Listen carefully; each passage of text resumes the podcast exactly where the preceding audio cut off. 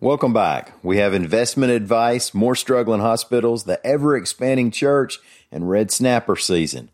I'm Mike Morgan, and we're down in Alabama.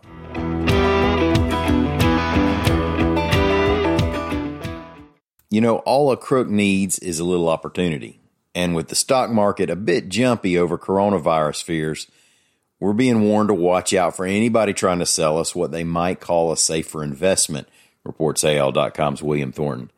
The Alabama Securities Commission says don't go investing your money because of fear.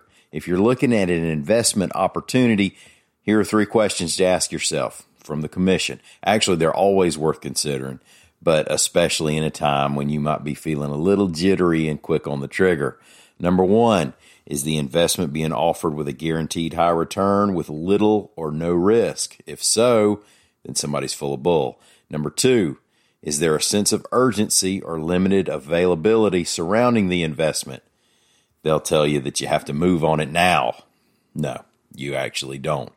And number three, is the person offering the investment and the investment itself properly licensed or registered?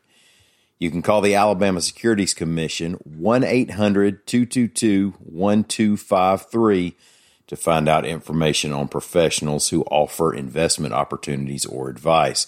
You can also call them to report suspected fraud. Rural Alabama hospitals continue to struggle, and another one looks like it's closing this week, reports AL.com's William Thornton.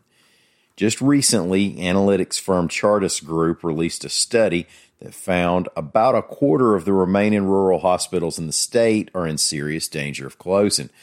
The Pickens County Health Care Authority has announced that Pickens County Medical Center in Carrollton, Alabama will close March 6th. That's Friday. Officials are blaming a declining number of patients and an unsustainable financial situation. 12 Alabama hospitals have closed over the past eight years. The Church of the Highlands is adding another Alabama location and closing the gap between itself and Dollar General. That's an exaggeration, I, I think. But the church said that its new branch will open in Troy, Alabama in August, reports AL.com's Greg Garrison. The church's latest annual report said that combined weekly attendance at 21 branches is now up to 52,163. The church is also looking to move five branches in central Alabama off rented property and into permanent facilities. The Alabama Red Snapper season has been announced, reports AL.com's Lawrence Specker. It'll open May 22nd and be open Fridays, Saturdays, Sundays, and Mondays through Sunday, July 19th.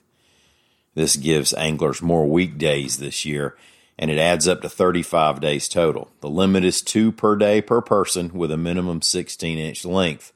The four day weekends will begin at 12.01 a.m. Fridays and end at 11:59 p.m. Mondays. Just remember before you launch, give a fellow a few hours heads up. It's not always easy to sneak out of the office. Thank y'all for listening. If you haven't yet, we'd love it if you left us a rating on your app. We've been growing an audience lately and we like it like that. So we appreciate it to everybody who's done that. Also, it's election day, so don't forget to vote. We'll be back again tomorrow. Until then, stop by and see us anytime you want to on the internet at al.com.